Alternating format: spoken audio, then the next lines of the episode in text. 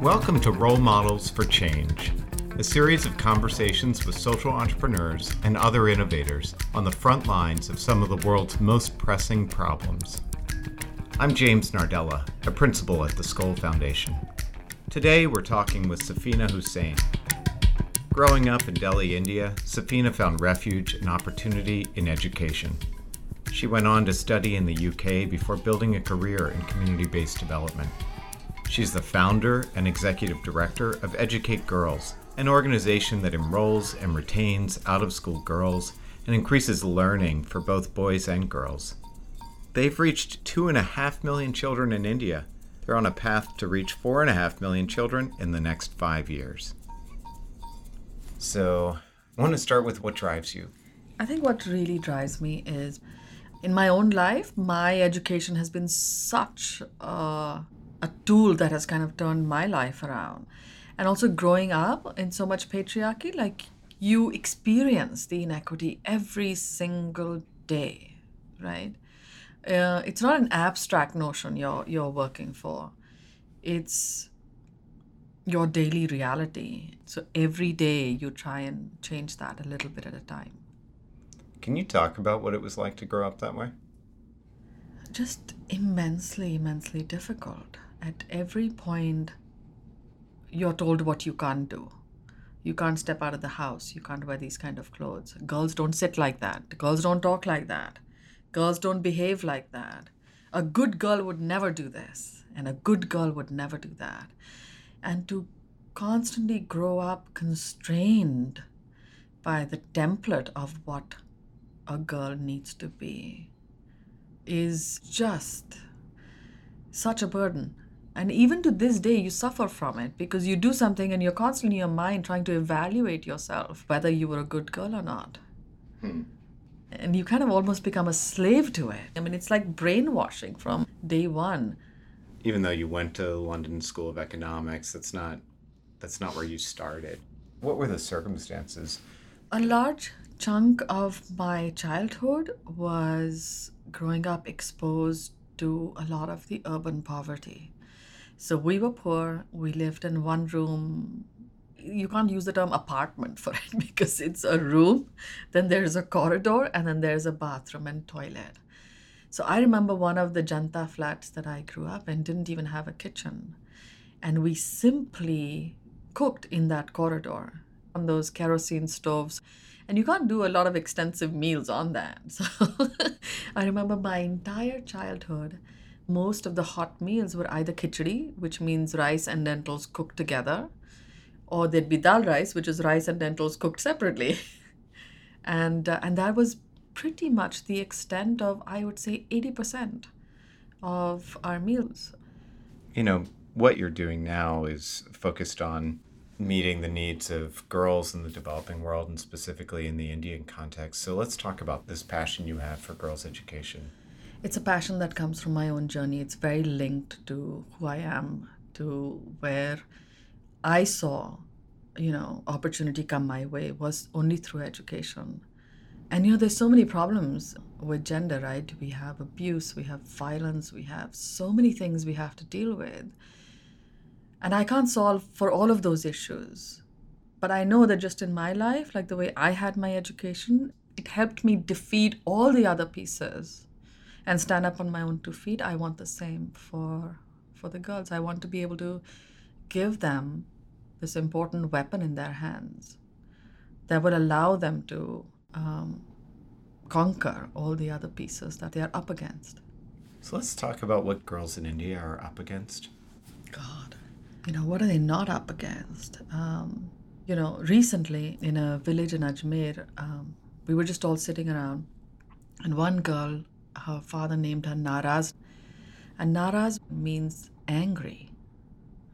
And that's because the entire family was so angry when her daughter was born.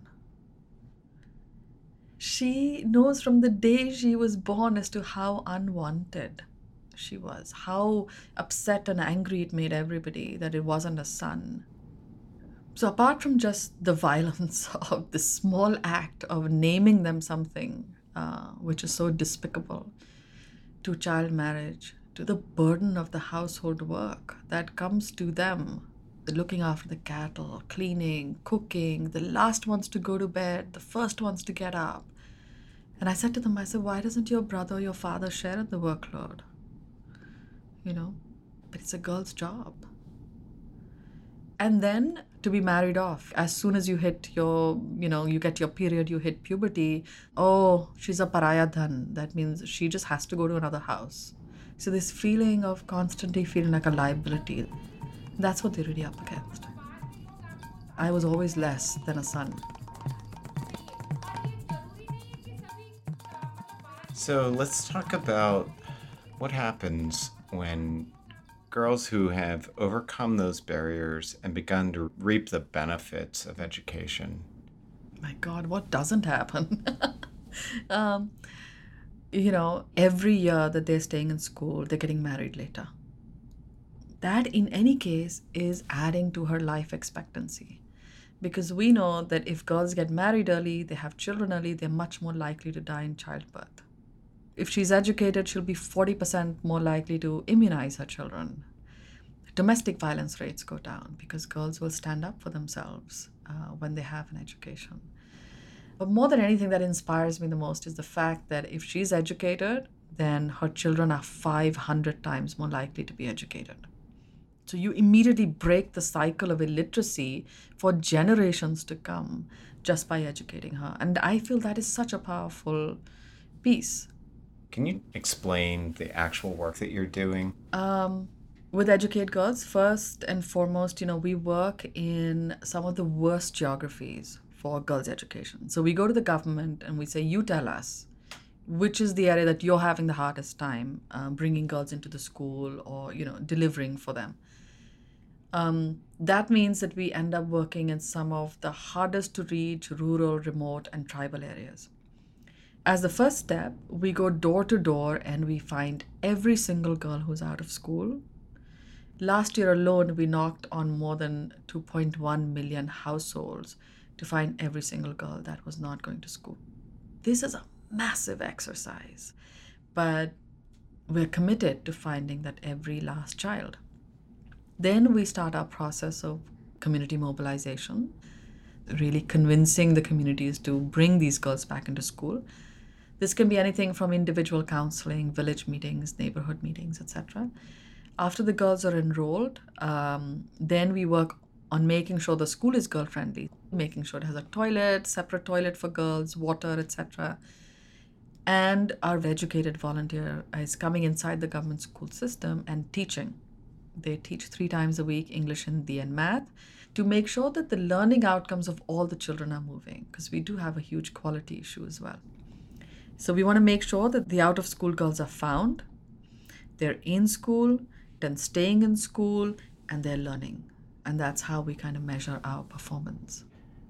What do you think the end result will be of all of this work in all of these communities?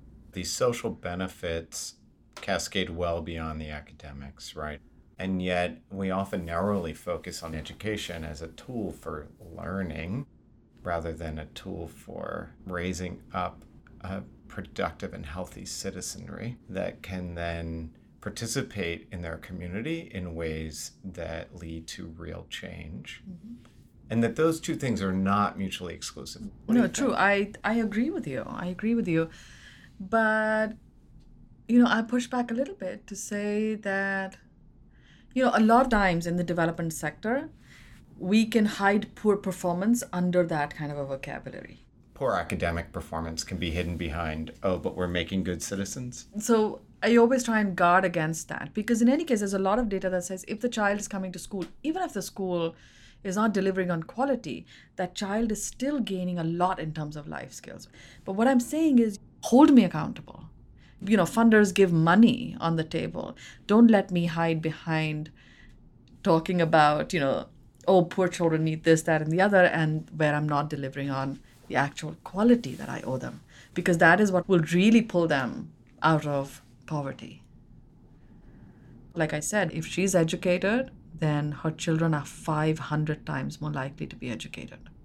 So you immediately break the cycle of illiteracy for generations to come. So, if India were to become the world that you want it to become for girls and women, or for society as a whole, what would it look like? That India uh, would be an India that would see its sons and daughters as equal. It, it wouldn't have this lust for sons and this such crazy disregard for its daughters. Um, and the day that happens, all these struggles would just sort of melt away. Do you think it's possible? Honestly. I hope so. but honestly, I think I think it will take time and it's our job to accelerate that process, you know. Do I want to wait 50 years till that last tribal girl is in school? No. I want to make sure I can I can do it in the next 10 years. And if you have a model where, you know, tens of thousands of people will stand up with you to do it, yes, it's absolutely possible.